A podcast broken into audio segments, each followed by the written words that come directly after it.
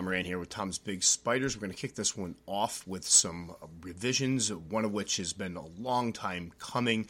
Personally, I know a lot of people have mixed feelings about revisions. I think people that have been in the hobby for a while and understand what revisions mean and how they work actually appreciate and look forward to them. Sometimes they come out of nowhere, they're surprised and they're kind of fun.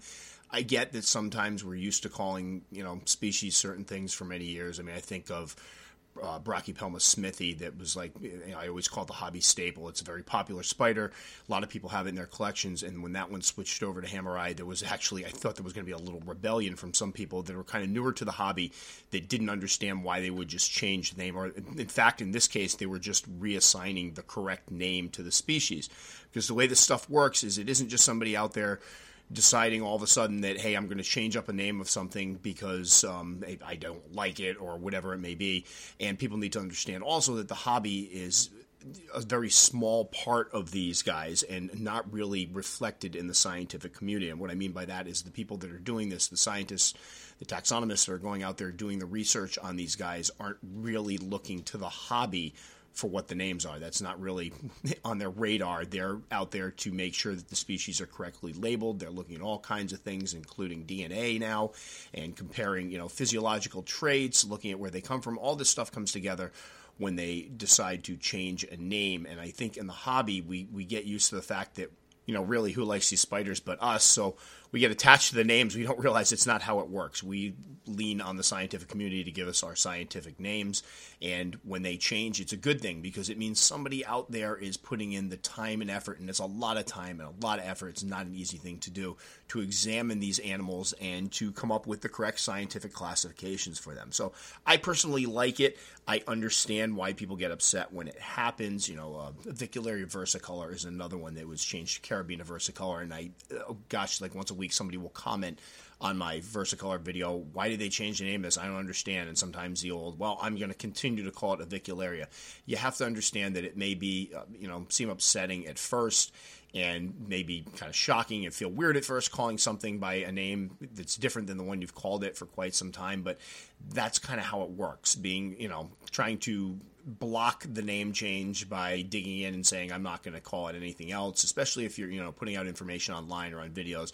It's just kind of irresponsible because you know two three years from now, people that are just getting into the hobby are only going to know Caribena versicolor. They're only going to know Brachypelma hamorii, and pretty soon, which will be kind of interesting, they're going to only know a couple other species by new names. The first one up was a long time coming, the Euathlus species red is now Homoeomma chilensis, and I'm pretty excited about this. Actually, um, it's one of the more popular spiders out there, especially for beginners. I've been talking about them for years, and I will say I've done a uh, couple care sheets, one on my uh, or care guides, of one of them on my website, one of them on YouTube and they get a lot of views. People are constantly looking for these guys and uh, it was just kind of silly for the longest time because usually when you have this the ones with the species designation those are ones that haven't been fully described they're kind of tossed in a group and we don't know what they really are but we're going to call them species whatever for a while and i think with that one it just feel, felt weird because it's such a popular spider that we don't really have described yet. So i'm so glad I'd, I'd heard for a while that people were looking at it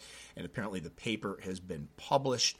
And basically, the species that has been referred to as Euathlus species red, or what was the the Euathlus? Somebody switched up Homoeomma species fire, I believe, was the other thing. Because what happened is when you hear something labeled Euathlus, a lot of times, especially if it has that species designation after it, Euathlus tends to be a dumping ground for spiders that aren't uh, identified yet from that area.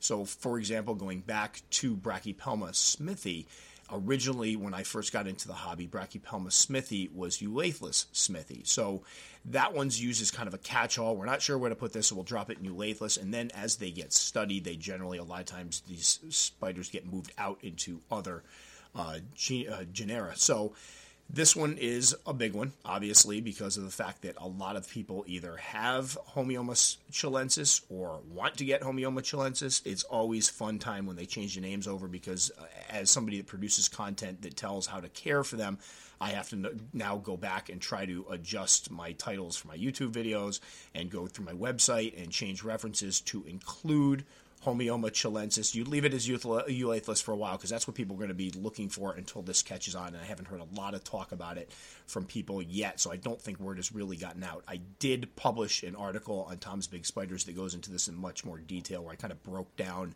the paper on it. So anybody interested can go there and check that one out. But I, again, I'm excited by it. I like it. I like the name um, personally. It's one that kind of rolls off the tongue, and it's good that this spider that everybody likes is has finally been described. Now, when reading the paper, there were a couple uh, tidbits that I really found fascinating. Um, first of all, this would be the first Homoeomma species to be found in the country of Chile, and previously this genus was only found in Brazil, Uruguay, Colombia, Argentina, and Peru. So that's kind of a cool little fun fact. Um, as far as how to keep them, I have what I'm pretty sure are wild caught specimens, and I've noticed there's a distinct difference between the behavior of wild caught specimens and ones that have been raised in captivity or captive produced specimens. And I've always been wondering what their actual habitat looks like because mine tend to wander a lot. They don't do a lot of burrowing, they don't do a lot of webbing, you know, web a little teeny area. Well, the H. chilensis was found in shallow burrows beneath rocks and under tree trunks. Burrows were generally no deeper than around five centimeters. Now, I'm not really a metric guy, but luckily I teach and we do the metric system at school, so I kind of can picture this. That is not very deep at all. And there were actually some photos included in this paper, so I would you know encourage people to check the paper out if they can find it where they showed the burrows being very, very short. It's like our typical terrestrial setup in the hobby where you put some cork bar, uh, cork bark on your substrate, you put a little hole underneath it, and they pretty much just sit in that hole with a little bit of webbing. So they're really pretty out in the open. They were observed eating ground beetles, wasps, and other spiders. And I think possibly the most interesting revelation in this paper was that H. chilensis adults were found to occupy burrows in close proximity to other adults, sometimes mere centimeters apart. And again, that photo that I just referenced is particularly fascinating because in the photo, you can see about five or I think there's four or five burrows within what looks like to be about a one square foot area. So that almost points to some type of communal behavior. Now, how they interact when they encounter each other, I don't know, and obviously this is just speculation, but generally speaking, that's precariously close for any species that would be kind of inclined to cannibalize another uh, another of its species. That's that I think that's really interesting stuff there. So am I telling people to go out and keep these communally? Absolutely not. But this is something I hadn't heard before, and it does get you thinking about the possibilities. Because again, if they're that close together and living peaceful, peacefully, indicates that there is at least some type of social behavior. So that I thought was a huge development. The other one that comes out, and this isn't a species that you see around as often, but the species originally referred to as Euathlus species yellow is now Homoeomma. Oh, I'm going to have a hard time with this. Orellani or Orellani. It depends if the Spanish, the double L's are pronounced in Spanish or not. And I probably butchered the heck out of that one. I apologize, but scientific names, they take me a while, and, and even then I sometimes get them wrong. So that is another development. So Homoeomma has just picked up two new spiders, which again, I find this information very cool myself. Um, personally, I think people should be excited about it. We don't want that species designation. Every time you see the species, it just opens up room for you know confusion. We want people to look at these spiders, study them, and then change the taxonomy or change the identification when needed and warranted. So I'm pretty excited about it. The next one we're going to do, I didn't see too much on. I stumbled on by accident on September 12th of this year. There was a new revision paper on the genus Tapinauchenius, and there are some changes in that one, including one big one. So I, I was pretty excited about this, and, and, somehow it flew under my radar. So first off, you know, just at a glance, a new genus was created, and it's Pseudoclamoris or Pseudoclamoris, which pretty excited about. And the big one that kind of shocked me because I just rehoused this one, and luckily I was able to get this article before I, you know, did the label on my label maker. Tapinauchenius gigas is now Pseudoclamoris or Pseudoclamoris gigas. Yeah, so T gigas is now P gigas. And Tapinauchenius elenae is now Pseudoclamoris elenae. Tapinauchenius species Columbia, and I believe this is the one I've been trying to get clarification. I did email the author, but I haven't heard back yet. I'll try to shoot out another one. But um, I believe it's Tapinauchenius species Columbia is now Pseudoclamoris burgessi. Tapinauchenius species Union Island Caribbean diamond is now Tapinauchenius rosti. Tapinauchenius, and I'm going to kill this one, sanctivincenti or T species St. Lucia is now Tapinauchenius polybotes. Tapinauchenius, I'm going to butcher this one terribly. Tapinauchenius subcaeruleus is now considered a nomen dubium, meaning that the name is in doubt. They're not sure it's actual a species. And Ephebopus and the new genus Pseudoclamoris will both be added to the Psalmopoeinae subfamily. That was, I, I, hope I didn't completely kill all of that. That was a, a, a lot to. I actually tried to pr- uh, practice this a bit before going on air, and uh, obviously it didn't work too well.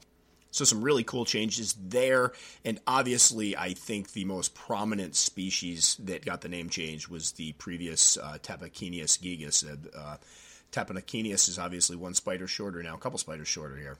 One, two, three spiders shorter, it looks like, which is, you know, that's pretty big news.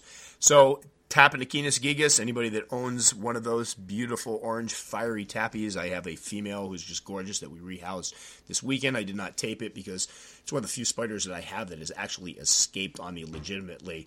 Um, that one is now Pseudoclamoris gigas, uh, gigas. So if you want, just get a little sharpie out and change that T to a P. But I'm assuming people will want to practice this new genus name. I think it's uh, pretty cool sounding actually. So there's another big change right there. So that's two big ones as far as you know, in terms of species that many folks will find in their collections between the Homoeomma chilensis and the new Pseudoclamoris gigas. We've uh, got a lot to celebrate because this means, again, that people are actually looking at these animals that we love. They're doing the research on them. They're taking the time to define them, go through, you know, and in this case, I don't know if they went through DNA evidence, but that is becoming more popular. They're comparing DNA.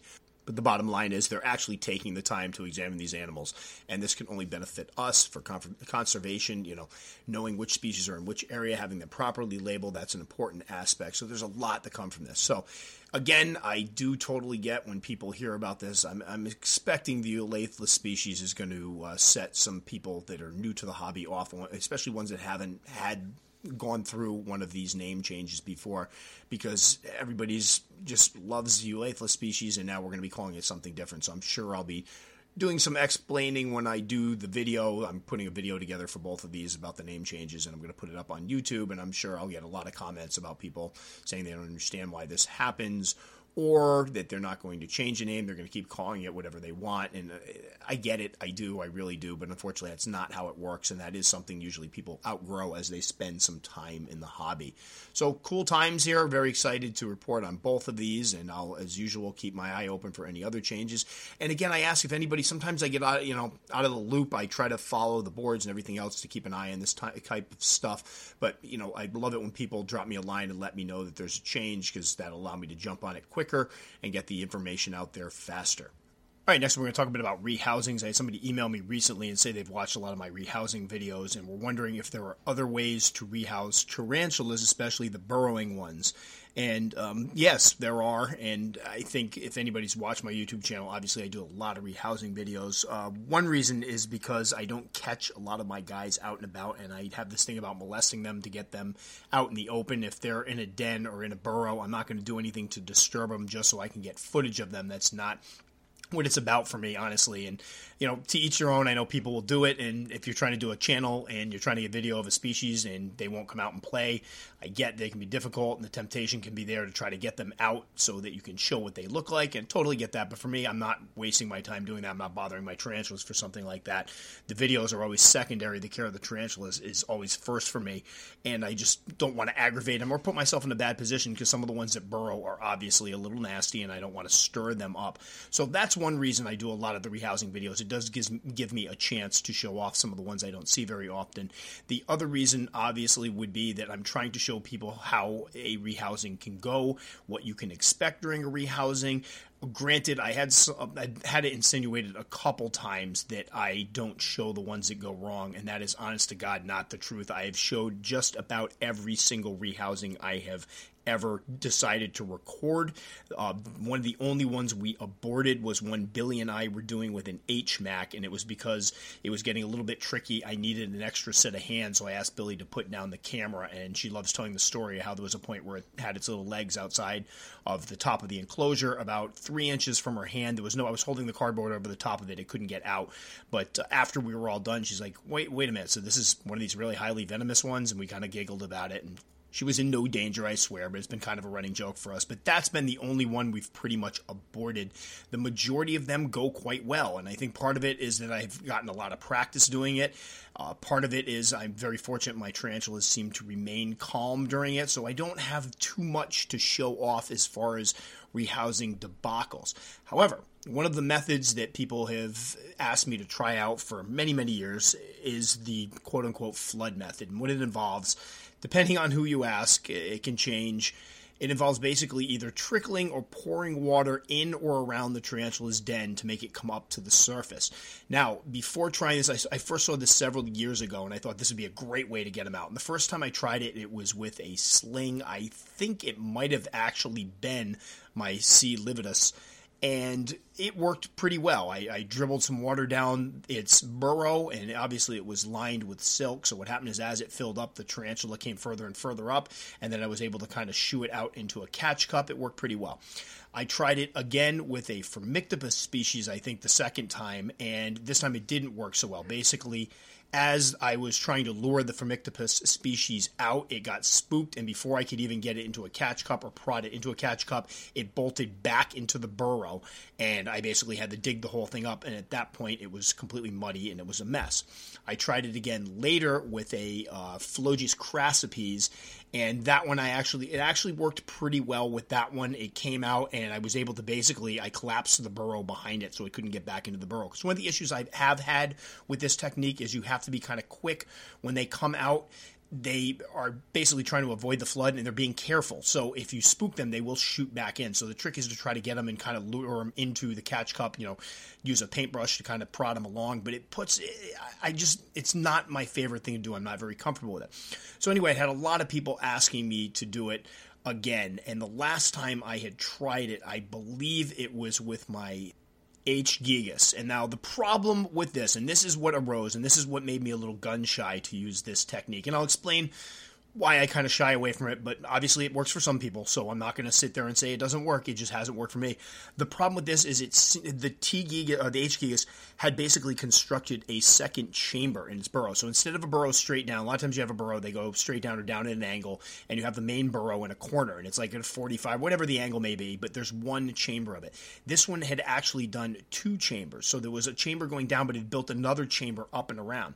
So what happened was, as I flooded the burrow, instead of coming coming up to the exit to the the burrow, it basically went into this other chamber and kind of hunkered down. And that proved to be a huge problem because I kept pouring in more and more water. What was starting to happen, and this is again one of my issues with this technique, is that the surrounding substrate was actually starting to absorb the water. So instead of the water filling up the den and flooding it, it was just soaking into the substrate. The substrate started to collapse.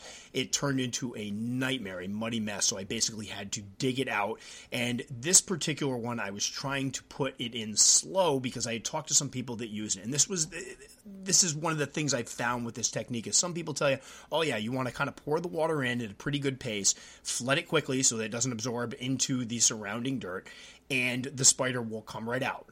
Someone else told me, nope, you want to pour it in nice and slowly, little by little, and that'll entice the spider out. Then the other thing I was having a hard time with is do you pour it outside of the burrow or do you pour it in the burrow? Therefore, do you pour it in the web sock, which fills up that web sock and causes it to come out, and knowing that some of them may not have completely full web socks in there, so it may leach out into the surrounding substrate, or do you pour it on the outside? So again, I just find there are too many factors that I'm uncertain of when I attempt this. You know, where is the tarantula's burrow? Do I put in the inside? Do I put the outside? And I feel comfortable in what I'm doing anyway, digging them up. So it really just didn't seem to be a great use of my time. But Anyway, I acquiesced. People were asking to see it. We Billy and I decided to give it a shot, and basically we did it with my C. lividus, and it was a debacle. Now in this case, I poured the water in at a fairly fast clip, and my hopes were that the water would water level would fill up. It would come out. It didn't come out, and basically what ensued was a long video of me digging out the spider from the mud. Now, keep in mind, you're not going to drown a spider this quickly, but I did feel like it caused undue stress to the animal because it didn't go well. And so now not only have I flooded its home and trapped it in a bunch of mud, but now I also have to do the process of digging it out. So I really debated whether to post this video, and, and this is why. When you've put a video up on YouTube, you never know when that's going to be the first video somebody sees. I know a lot of people out there follow my YouTube channel, know me from Tom's Big Spiders, you know, my video, my podcast, my articles online. They know me from that, so they I have a reputation, I think, in, in, the community to a point. But there are people out there who've never seen a single video of mine in in their lives that might just stumble upon this. And my worry was that people would stumble on this, never give my channel a chance. And I think I've done a lot of good for the hobby over the years. I try to put the best information out there, and what they would see is one of my biggest failures as far as using a certain technique. But on the other hand, I thought it was very important to show what can happen if you don't do this correctly. To show apparently it wasn't the right way to do it, although somebody else had told me that was exactly what had worked for them. I'd had other, other people told me to do it slowly in the hole, outside of the hole, um, put a hole down the side and fill that up. A buddy of mine has a YouTube channel, and he recently did a video where it worked very well. It looked like he was doing it with a, it was a smaller enclosure with a smaller specimen and it worked very very well for him and he actually sent me a link to it and said hey i think i figured out the secret to it. And and again it worked for him. I'm not discounting that this technique works for people but i will say that there were i've heard other people that say that it doesn't work that way and i've it just seems like one of those techniques that you really have to practice and kind of play with and mess around with to figure out how to make it work for you. And I just don't want to use too many of my spiders as guinea pigs. Plus, I honestly find the digging method works perfectly fine for me. So, as far as techniques for rehousing, yes, for rehousing fossorial species, the flood method is one I would encourage you to look up on YouTube watch my video, but by all means, that is, I mean, I'm not going to try to tell you that's the best way to do it because that was an absolute debacle, and I labeled it as such in the description. But try to find other people to do it. I did notice that it seems to work better with smaller specimens, and and that seems to be the common thread. The ones where it works really well are smaller specimens that are in a smaller container that's easier to monitor, that doesn't offer as much substrate to absorb the the liquid you're pouring in, that has maybe a clear cut burrow that's very easy to identify, so that you can basically basically target where you want the water to go. I haven't seen it work particularly great with adults. I did see one where they poured it down an adult hole and basically they enticed the adult to come out, and then the guy basically took a paintbrush and a catch cup and basically touched his butt and got it to go the rest of the way out in the catch cup. The problem is that puts you in a situation where you could get some defensive uh, behavior, as far as I'm concerned, which is one of the reasons I don't like to use it. And if I've had the situation like with the crassipes where it tried to shoot back down in, came out, the Phormictopus, same thing. So I just don't find it as reliable as my tried and true method, but that is something people could look up. The other technique that I haven't done, I tried it once and it was just more trouble than it's worth, but I have talked to a few people that have used it, is the bag technique. Basically, what you need is a thick plastic, clear plastic bag. You put the class, uh, rubber band, a nice thick rubber band, and you basically put the plastic bag over the top of the enclosure with the rubber band, and then use a paintbrush or something to kind of tease the spider out into the plastic bag. Then once the spider's in there, you kind of catch it. Like if you've ever getting crick- uh, bought crickets, they take the crickets, they put them in the bag, and then they quickly fill it with air and put a rubber band around it. It's kind of the same type of theory. So you move the rubber band off, so you trap the spider in the bag, then you put it over the other enclosure, put it over the lip of the enclosure, put the rubber band out, and get the spider. Basically, you can kind of squeeze the end of the bag and get the spider back in. And some people find this works very well. Personally, I think it works better with juveniles and slings. I I tried it once with an adult, and I just it, trying to get it over the top of the enclosure without the dirt spilling out. It just doesn't work very well. But a lot of people, especially those new to the hobby that are still getting the hang of rehousings. They're desperately afraid one of those quick little slings is going to take off on them. This can be a great method to start off. You just need to take your time and keep in mind that they can bite through the bag, so you want to be you know careful and cautious of where you put your hands as far as the bag is concerned. But obviously, another one that works for people I like the digging method as far as the fossorial species and using catch cups for everything, whether it be my arboreals or my terrestrials or my fossorial species, because it just, it, their whole body is covered with hairs, and that's a major sense organ for them. And I've found that when you put the catch cup over them, even ones that are kind of jacked up, a lot of times there's an initial, they'll like start for a minute and they'll move quickly, but then they settle right down. I think part of that's because you're blocking off the airflow. They're not so much responding to the visual stimuli of, of you towering over them and trying to get them in the catch cup. A lot of times when you open up the containers, the air starts flowing in, they realize they're exposed and that freaks them out. Drop a catch cup over them. I've had some of the ones that are really freaking out calm down immediately. So that's why I like using the catch cup.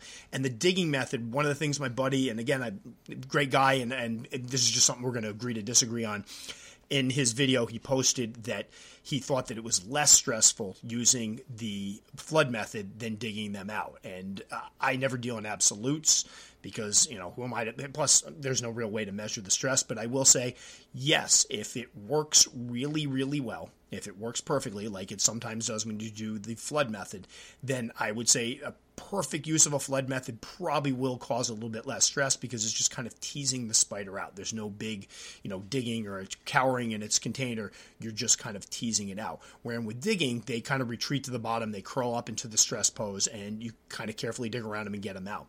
However, that's when it works. And I've had, you know, again, I've done this, I think six times. I've tried the flood method and I've had it work well for me twice. And that's using different type, you know, again, inside the hole, outside of the hole, pouring it in, trickling it in, whatever the case may be. So I think if it works really well, yeah, maybe it could be, but I think overall I will stand by something that I'm comfortable with. And I think that's the trick with successful rehousings is to find something that works for you. I've had people comment, I do obviously my rehousings on my dinner table, and I've had people comment, don't you freak out that, you know, they're going to be able to get away. And my answer is no. I put a lot of obstacles around the dinner table. Quite frankly, my dinner table is full of obstacles anyway, so it really isn't a big deal. But when I'm doing rehousings, I feel like I need to be able to move around. I don't like being trapped in one spot. I need to be able to move around the table, work at different angles. That's the way I feel I can most safely dig tarantulas out or get them out of their enclosures. I need I need my movement. I need freedom of movement around me, and that's just again my comfort level. Now, do I understand people that don't want that? Yeah, absolutely. And that's why I think it comes down to figuring out what works for you, what's going to make you successful, and what's going to make you comfortable. Because rehousings, uh, successful rehousings, all the thing they have in common is the person doing them is is comfortable and staying calm and you don't want a situation where something goes wrong and you're scrambling all around in a situation that you're not comfortable in. So the trick is to to do it wherever you feel comfortable, whether it be on the table, whether I've seen some people do it outside, which um, I've done a couple times. Again, there's always the worry that if the tarantula bolts, you're going to be chasing it up a tree or up the side of your house. And then uh, one of the things people ask me about is doing it in the bathtub. We tried that once, and quite frankly, I'm not a fan of that. Again, because I can't move around. It, it basically only provides me with one angle to go at the tarantula, and I can't stand being on my knees for long periods of time. It just it's uncomfortable. It just doesn't feel right for me, and I don't feel very comfortable doing it that way. However, I've talked to people that that's their go-to method, and I completely understand. My buddy Mike Farless from Casey Tarantulas, I know does all of his in his bathtub. He's comfortable doing that, and I would never argue that. So I think again, the trick is to find something that works completely for you. Know if you use the bathtub, it is a myth that they can't scramble up the side of the bathtub. They absolutely can scramble up the side of the bathtub.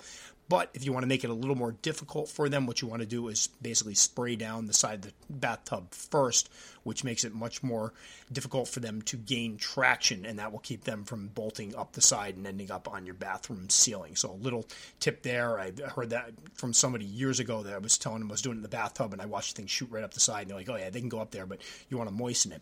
Same thing if you're rehousing and using plastic bins. I like to use large plastic bins to ha- give myself a little room so if it gets out of its enclosure, and bolts. I can put the lid on the bin until it calms down. You can also spray down the inside of plastic bins to keep them from scrambling up those too quickly. So I've done that before. I think there's a video out there where Billy and I were rehousing one of my Phlogius crassipes and it got out and I was using a shallow bin, but I had actually sprayed down the side of the bin first so it couldn't get up and over the side. Had I not sprayed it, it probably would have gained purchase much more easily and been up and over and on my dinner table, which would not have been a good thing. And finally, for people who've been doing it for a while, there's a method that Billy and I kind of jokingly call the poke and pray, where you don't use a catch cup. You just put the two containers next to each other, take your paintbrush or whatever you're diddling the spider with to get it to move, and then kind of prod it into the other enclosure. And this can work very well for kind of docile species or species that aren't particularly defensive or prone to bolting. I don't use it very often, but there's been a couple times, like a Euathlus species, or now it's Homoeomma, a species Chilensis, I would do it with easily. You just kind of poke them. My um, pulchripes I've used it on before because those are rather laid back. So you want to use it on species that are kind of laid back. But buddy of mine, Casey Peter, has noted that he actually uses it on all of his spiders, including OBTs and whatnot. So if you are comfortable with it, which I'm guessing most people that are listening to this, they're beginners, would not be comfortable with doing it at that point because there's nothing really containing it. You're just kind of gently prodding it into the next enclosure. But if you're comfortable with it, it can work very well. I just always worry because if the tarantula does become startled, you're you still want to have a catch cup by to make sure you can grab it if it takes off. But again, I've used it, other people have used it, and it's something to think about. So that'll about do it for this one. As usual, if you want to check out my videos, you can find them on YouTube under Tom's Big Spiders. I also have the website, tomsbigspiders.com. I'll be posting a bunch of stuff up. I've been working on a bunch of articles for that one. And I will also have the Homoeomma and Pseudoclamoris revision papers, or the basically the rundown of those papers up as well pretty soon. I believe the Homoeomma one's already up, and I'm working on the Pseudoclamoris one now, so that one will be up very soon as well. And then a bunch of kind of obscure species that I got about a year and a half ago that are now juvenile or young adult size, or even one of them is maturing. So I'll be getting up care guides on those as well. So that'll about do it for this one, and I'll catch everybody next time.